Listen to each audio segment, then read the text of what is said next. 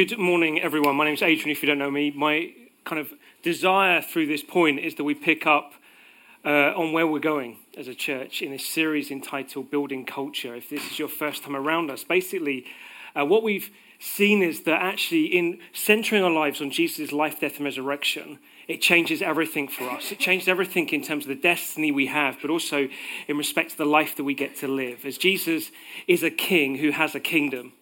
And his kingdom is all about his rule and reign that he's longing to reveal in and through our lives. And what we've said is at the end of the Bible, you get to see what it looks like through Revelation 21 and 22 of when Jesus' rule and reign is revealed in and through everything. And therefore, we understand that we have this amazing hope to look forward to. However, it's this hope of how we're defined by this kingdom that is to come that's meant to change who we are now, both in who we are as a church, but also who we are then as we live out within the world. And what we've said is we're going to look week in, week out at different attributes of this kingdom and the king that allow us to understand the kind of culture we get to build together and the kind of culture we get to reveal in the unique places we've been placed in our workplaces, our education structures, our recovery programs, our homes, our, the shops we shop in, the, whatever it is for you, the places that make up your world are the places that we then get to reveal this culture. And so, week in, week out, we've been looking at different attributes. And today, I want to look at the attribute of rest. Now, when you come to that word rest, we've got to understand that we are within a cultural background within the UK that we're living in. We live increasingly within a culture that's 24 7. I was on the way in this morning, and one of the petrol stations along the Pershore Road has kind of done some building work, has changed, and has now got a massive sign outside saying, We're now open 24 7 with an off license. And so they kind of wanted to know that they're up for any time of the day, any time of the night. We live in a culture that's not only 24 7, but also is one where actually there's a lot of pressure at different points. People feel pressure in terms of work, people increasingly feel pressure in terms of education. Uh, you only have to look at studies of uh, any child from age five upwards, and you find that there's increasing evidence of anxiety and uh, pressure because of the education structure in it. I'm not going to get political at this point in time, uh, but it is just there is lots of pressure. To be honest, in my own household, I'm often trying to help my children through at varying ages through the pressures they're feeling within the education structure they're in. We're also in a moment of uncertainty, which brings with it financial pressures. And then what we find is within this culture, with all these different pressures, all these different competing moments, there seems to be two outcomes that work. One is that there's always a question that is asked of me, and I'm sure is asked of you, and that is, are you busy at the moment? And depending on how you answer that is how you'll then get judged. Because actually, the more we answer, yes, I am, or you wouldn't believe how busy I am, it seems to be that it becomes like a badge of honor. And we have this badge that says, oh, yeah, I am busy. And what that means is I matter. The other thing that happens is, along with busyness, is it seems as though we have this other thing that goes on, which is that continuously we talk about how we're going to deal with our busyness. And how we're going to deal with that is we're going to escape. And so you find that the escape happens in two main ways. Either it happens in the holiday, and so there's this continual sense of 27 days, 13 hours, 17 minutes till the holiday's on. Or as someone returns from a holiday, it's like, oof, it's good. Went immediately into the travel agents and booked the next one. It's kind of this escape of it's going to happen. Or the other escape is that there's this fantasy. And I know increasingly with uh, the friendship circles that I'm in, there's this one of people talking about the different family pressures got, work pressures they have. And then there's this moment that goes in the conversation around the meal that says, oh, yeah, but don't you wonder what it'd be like sometimes? Just say, forget it all. Just leave it, jettison it, and just go and live in the middle of nowhere. Lawrence is already thinking, oh, I'd love that. As we're going to see, Lawrence, this is one where we keep quiet until I've got to the end. Um, but there comes this moment where you think, if we, if we escape everything, then we can get there and we could, we could grow our own crops. We could fend for ourselves, make our own clothes. We'll light ourselves up by the fires, not by electricity. We'll be no ownership on anyone. We'll just be with ourselves, escaped from everything. And there's kind of this fantasy that exists.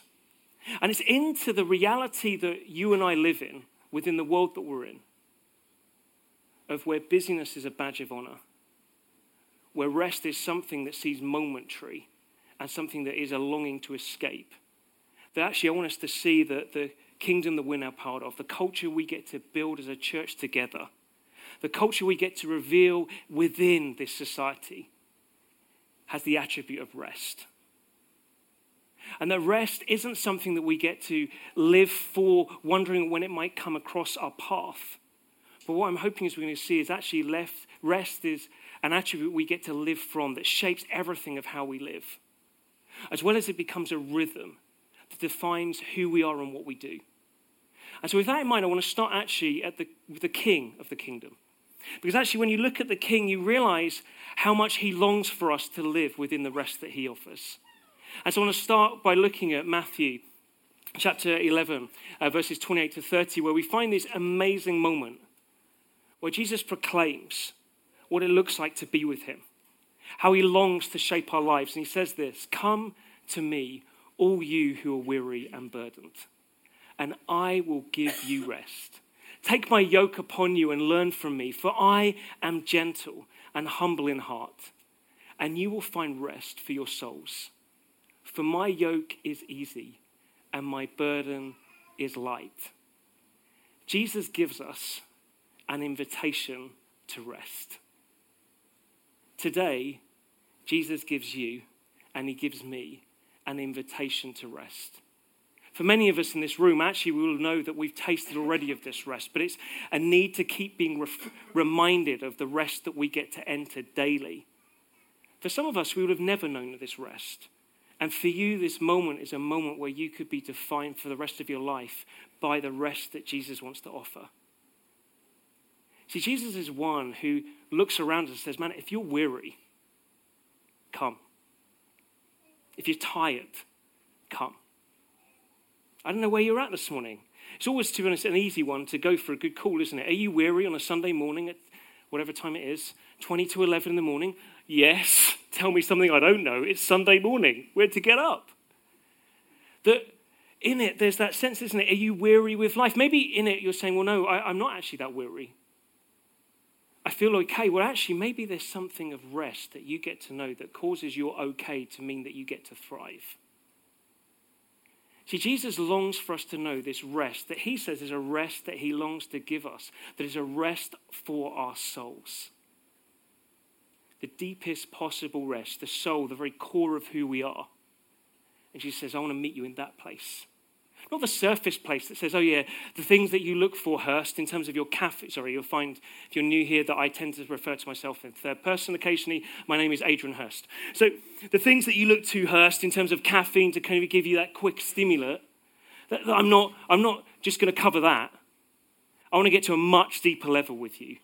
A much deeper level that isn't just a surface thing of I feel a bit tired from yesterday. I want to get to the very core of who you are to cause you to know rest in that place. And for us to understand that ultimate deep rest that Jesus offers, we need to firstly understand that this rest that he offers is part of a bigger story that we see throughout the whole of the Bible. See, this bigger story starts off at the very beginning of the Bible, in the creation of everything. we find that the, in Genesis uh, 1 and 2, that there's this poem that describes the wonder of how everything came into existence. And then it's not saying it's literally like this, though some may believe that, but it's saying actually there's this way that there's this one who is God, who's Father, Son, and Spirit, who birthed everything out of love.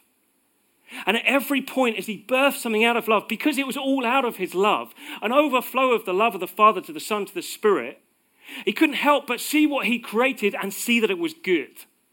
And throughout the poem, you see these moments of creation, and then it just goes, and God saw it and it was good. He loved it. And you find that through this poem of creation, it gets to the end and it says, and then God got to this moment and rested. Genesis 2 2. On the seventh day, he rested from his work. Now let's be clear Jesus, the, Jesus, the Father and the Son, didn't, sorry, Jesus, the Father and the Spirit, didn't rest at this point because they were tired.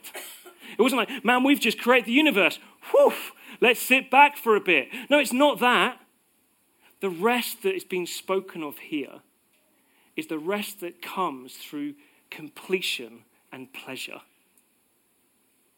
The God, the Trinity, Father, Son, and Spirit, looks at all they've created and in that moment rests out of delight and pleasure in what they've created and knowing that they have finished. And it's with that in mind that actually you and I were created as humanity to exist within. Exist within this rest of something that's been completed and is full of delight and pleasure of God. The God then adds humanity in and says, And now I want you to add what you've got into this, bearers of my image. I said, actually, so you know you live within rest, I'm going to give you this pattern to live by. So there'd be day and night. So you know that sometimes you've got to rest, you've got to sleep but also I'm going to cause you to live with this rhythm that on the seventh day you're going to remember how I rested and saw what I'd done was good and took pleasure in it. And God instigates that and says, right, everyone, the whole of humanity, rest then and remember that I'm in charge, that what I made's good. And then we know what happens, don't we? That, that humanity gets involved. And humanity, rather than saying, yeah, we're going to live in the good of what you've done, God, is actually we want to see what you've done and actually say, maybe we could make this better by looking into our own self and say, maybe we've got enough here to make this work. And so we find that humanity says, no, we want to be like you, God. Not we're going to be images of you. We're going to be those who want to be on a par with you. We're going to be gods like you. And at that point, the whole thing breaks. And what humanity was meant to know through a, a, creation that was full of rest, it then gets this moment that actually something that God had never determined to happen breaks in, that causes each and every one of us to be living in the 21st century with technological advances that are so good and yet seem to impinge on every area of our life so we think we can never switch off. So we get to this point, Genesis 4:12, where everything breaks, and part of that curse of humanity is that when they work the ground, it will no longer yield its crop for you. You will be restless, a restless wanderer on the earth. That for humanity, we were, to, we were to live, and we are living with restlessness, a deep unrest within us. An unrest that means that we're always working hard, it's all down to our efforts. An unrest that means that we're always longing for an acceptance of what we knew of God, of what we were made in terms of to operate in wholeness before God and one another is now broken, and we kind of live with that sense of, I, I long for this to be back as it was. Of longing with this deep sense of insecurity, of realizing that we were, we were made to belong. And yet, within it, however much stuff we stick in it, it doesn't seem to make us feel like we belong. And ultimately, what we see through this story is a story of fear. That suddenly those that were made as images of God hide from Him. Fearful of who God is, fearful of what their future is. That was to define who we become. And yet, that was the beginning of the story. But even at that moment, where the story breaks, God says, Oh, yeah, but I'm going to find a remedy. There's going to be one who's going to come and change everything. Which gets us to Jesus, his life, death, and resurrection. And through his death on the cross, we see one who is restless you have to look at the accounts of the cross to realize how restless Jesus was. And in that moment, as restless as he is, he's taken on our restlessness in order that through his resurrection, he could then offer us his deep rest. A rest that would cause us to know that in centering our lives on him, we can know his rest and know the hope of the rest that is to come. So you find that when you get to Revelation 21 22, you find that when Jesus gets everything as it's meant to be, it's full of rest you find that everyone who's there knows that they belong, knows that they're accepted. More than that, there's no night anymore.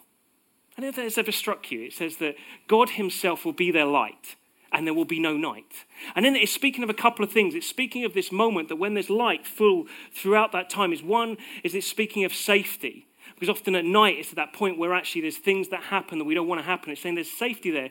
But more than that, and I believe this, and maybe this is something I'm just working through at the moment, and we'll see what you think of it, but is that maybe that it's speaking of light, because it's actually saying where there was a rhythm at the beginning of creation that was day and night because there was a need for rest, you're now living within a moment of a new creation where there isn't a need for night because you don't need to sleep because you're living purely 100% in a life of rest that is found in the very essence of who God is.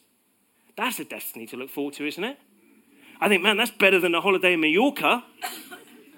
and the thing is, or wherever you'd like to go to, um, the thing is, that isn't just a rest that we're to look forward to, because what we have to do is then go back to where Jesus speaks here and says, This isn't something I give you as a rest for your soul that is to mark you now, mark you for the future. It's also to penetrate and change how you live now. This is a rest that's to permeate, to transform our present. Because Jesus invites us to rest. Jesus invites you to rest. Jesus invites me to rest. And the rest that he offers is both a rest from and a rest in. And to help me illustrate this, I'm just going to ask Colin to help me just really, really quickly. See, what we need to understand is that for many of us, we live with this understanding that, in terms of Colin, you come and stand here for a moment. You, you're, you're very secure in yourself. You're not going to worry about what people think. There's, that we, we live with this sense of resting in God for our salvation, if you like, what I'm going to paint a picture for is the deep rest that Jesus offers through our salvation. I'm then going to show how that deep rest in our salvation is then to transform how we live. But first of all, I need to give a yoke to Colin. This is a heavy yoke. This is our yoke. Colin, you have to move from side to side because the pillar. That this is a yoke that is very heavy. A yoke that is destined by our efforts that everything we do in life is about can I make myself better? That in it is seeking this deep understanding can I therefore be acceptable? Can I be approved? Is what I do going to be ultimately cop it with others and with God? And the problem with that is whenever we get to the A game, whether we get to that point of thinking, man, I've done it. Look at what I've just done. Suddenly we remember there's tomorrow and we realize there's yet still to do.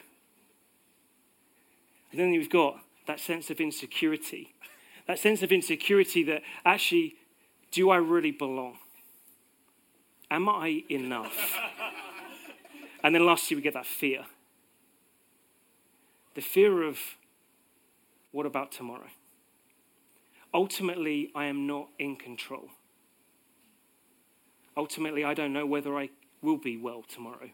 To be honest, I can't even take it as a guarantee that I'll be alive tomorrow. And that is the yoke that we are weighed down by. And we can do nothing about it. And what Jesus says is, Come. Colin is brilliant acting. This is why I asked him. Come to me, all you who are weary. I tell you what, until we knew Jesus, we were weary, weary beyond anything we could ever imagine. Maybe you're here this morning, you do not know Jesus, you've not yet centered your life around who he is. And the reality is this we are weary because it's never and we are never enough. And what Jesus does is he says, Look, let's exchange yokes. Let's take that one off. And I want to give you a new one. He doesn't want to leave you with nothing. Isn't that amazing? Isn't simply, he says, I'm going to take the yoke off you and now you're going to be okay. Well, no, because if there's nothing there, then actually there's the potential of going back to the old yoke. And rather, what Jesus does, he says, Hey, take on my one. Take on my yoke, which is light and easy. You see, suddenly we find that rather than our effort, it's all about God's grace. And you can see it in his face, isn't it? It's already. It's like, Colin's, Colin's able to walk. Colin's able to walk. Anyway, it's about grace that suddenly we realize it's not down to us, it's down to Jesus. And his performance. And his performance is always good enough, it's always complete. It suddenly means that we understand that we are acceptable. Acceptable before God. God, who is perfect who now declares over you and over me, I accept you unconditionally. It means that we then need to know that we have status rather than insecurity, that we now belong to God. We're His children, that we're loved. As the Father has eternally loved the Son, He now loves you and He now loves me. That's the status that we get to live in. And we get to know peace instead of fear. We get to know that we're whole. that Jesus is longing by his Spirit to continuously give us comfort, to allow us to know that we don't need to fear tomorrow because he is with us and nothing's going to separate us from him. And so suddenly we get to live with lightness. And more than that, we get to rest. Rest in what Jesus has done for us. Rest in the fact that this is now that what defines our life. Thank you, Colin, very, very much. But the thing is, if we leave that there, we then say, well, this is amazing, isn't it? This is the rest we're invited to partake in. But the challenge is that we then, if we're not careful, think, yeah, yeah, I've trusted you, Jesus, with my salvation. I understand that you now have rescued me, that I get to live in the love of God. But you don't understand that I live with pressures and deadlines and people asking me to do essays and people understanding if I don't earn this, we're not going to eat. Of people emailing and pinging me and texting me and phoning me, rarely, because they always want to text. And they're just there. And if we're not careful, we then think, well, is that rest that we know there not then able to permeate the rest of my world? No, no. The rest we know in terms of our salvation is then to determine everything that we then live in. So we get to be the fact that rest is the way we live. Rest is the way we live in terms of a lifestyle of rest. See, it means that in everything we do, from the moment we wake up to the moment we go to sleep, we actually get to be those who put on a yoke that says, This is the way that I'm going to live today. That today, regardless of what has got in store, it isn't what I do that's going to determine who I am. It's rather who I am that determines everything I do. Do you get that? That is groundbreaking if you can live in that. You are not determined by what you do, you are determined by who you are. And who you are then determines what you do. Which means if we're not careful, who we are, we forget and we put on the wrong yoke. And we suddenly think that all I'm about to do today is governed by my effort, my need for approval. That sense of do I fit? The fear of what if I get it wrong? And I tell you what, by midday, you will feel buckled under the weight of this yoke. And the thing is, I can make it sound all like, oh, yeah, yeah, we don't want to do that, do we? Do you know I do that? I pick up this yoke. I particularly pick up this rope, this yoke, even, not the rope. I pick up this yoke when it feels like I've got lots on. When I feel like I've got lots on, I tend to forget the priority of picking up the right yoke. When I've got lots on, I suddenly think, actually, this is now down to this. And the weight of my effort becomes everything. The only way that this is going to work is through me. Head down, Hurst, scrum on. Whew. And I tell you what, all that happens is generally I can do about two days. And then I become a very ugly, horrible person to be around. Because the harder I work, as I often say, the harder I work, the more I sweat, the more I sweat, the, the worse I smell. I smell bad to my family, I smell bad to other people, and ultimately I smell bad to myself. And I have this one who loves me saying, Adrian, why are you doing that? Why are you living with that yoke?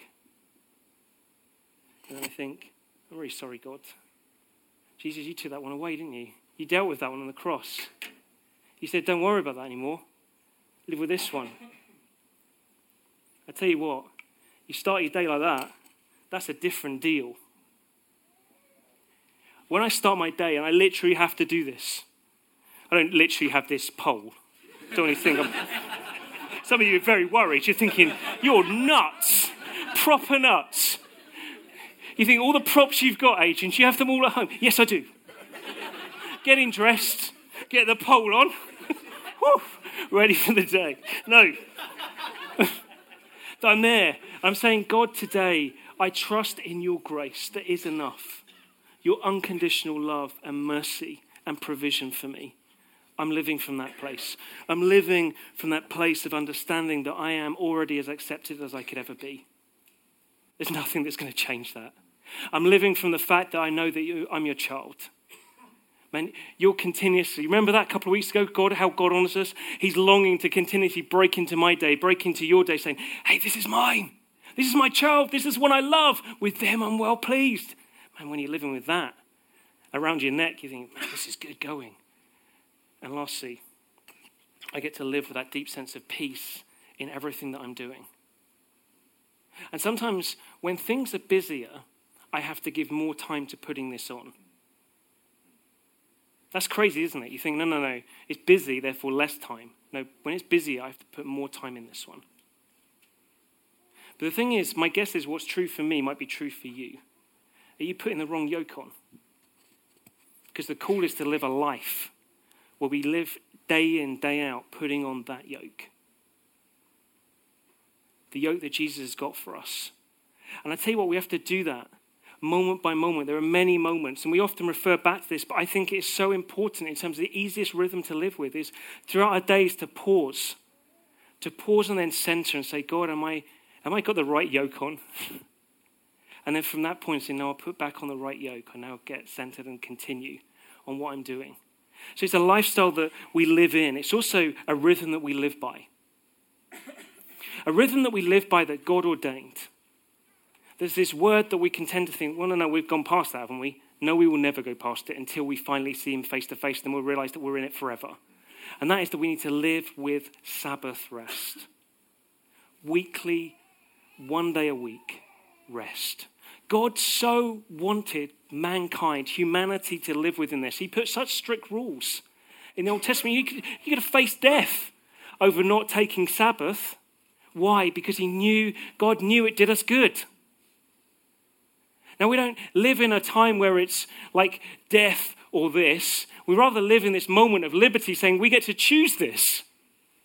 Why would we choose a one day a week rest? So I think Keller, if you've not already read it, says it so beautifully, so I thought there's no point reinventing it.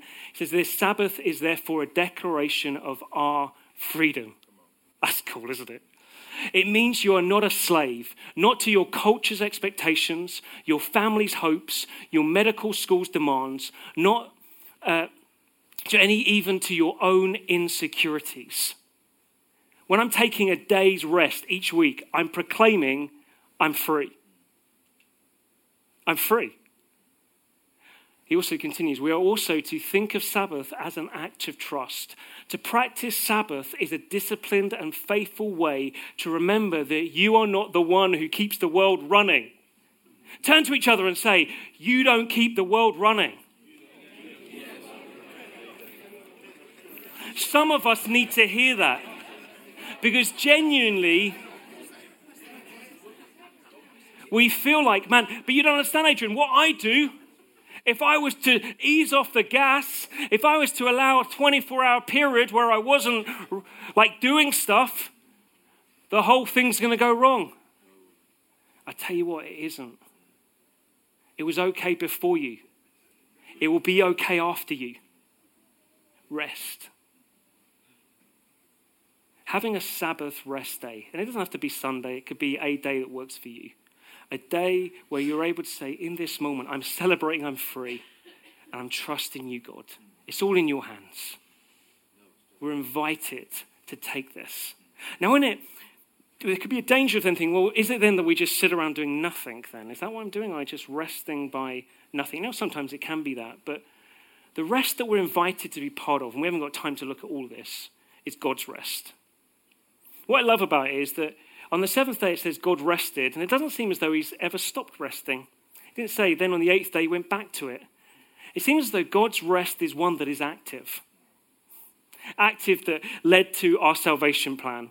Active that has now led to our redemption. Active that will recreate everything anew. And therefore, there's a rest that we get to know in our liberty and our trust of Him that is active in how we live out. And I just leave you with this. I think this is practically something that I find helpful, maybe that you find it helpful, in terms of some rest gauges of what you can do to help yourself in resting on your Sabbath day. And I tend to see it like this I see it like fuel gauges. And I have different fuel gauges for my life. I'm continuously reviewing, saying, where am I at on this? Am I full or empty? And I have four particular gauges I'm looking at. The first one is relationally, in terms of I'm a relational being, you are a relational being. You may say, Well, I'm more introverted. You're still made in the image of God. You're made for relationship. And we're in every relationship, we need relationships that are both benefiting us, also ones that we're giving to others. And it's continuously important that we're asking, How am I doing in my relationships with others? Am I empty or full? And depending on where we're at, that kind of helps us in terms of rest. What do I need to do today? I'm peopled out. I need to not see anyone. I've not seen enough people. I need to see some more people. Next one, spiritual. Where are we at in respect to relationship with God? Empty, full, somewhere in between. This is the one out of all of them that I'm always thinking, need more fuel, fuel, fuel, fuel, because I've realized the tank on this one just seems to keep expanding. Whenever I get to think, oh, I was getting full, oh no, it isn't, there's still way more. In this one is so important. Where are we at in respect to our relationship with God? What time are we getting? Is it just literally on a Sabbath?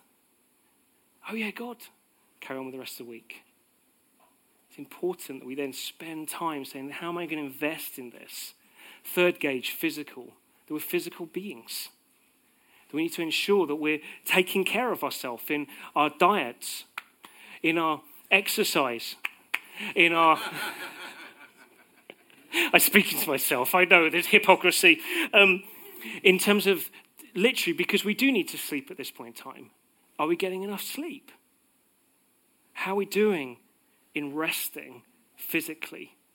And for some of us, that doesn't mean doing nothing. It actually sometimes means doing something actually being more active can actually replenish us.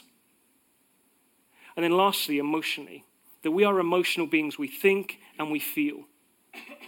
And our emotions are ones that we need to ensure we're handling well and we haven't got time to look at this, what I'd encourage you to do in terms of emotions, go online, www.theoasischurch.com. There is a fantastic, if not awesome, talk that you could listen to on emotions there, which will do you the world of good in terms of how we handle our emotions, how we process our emotions.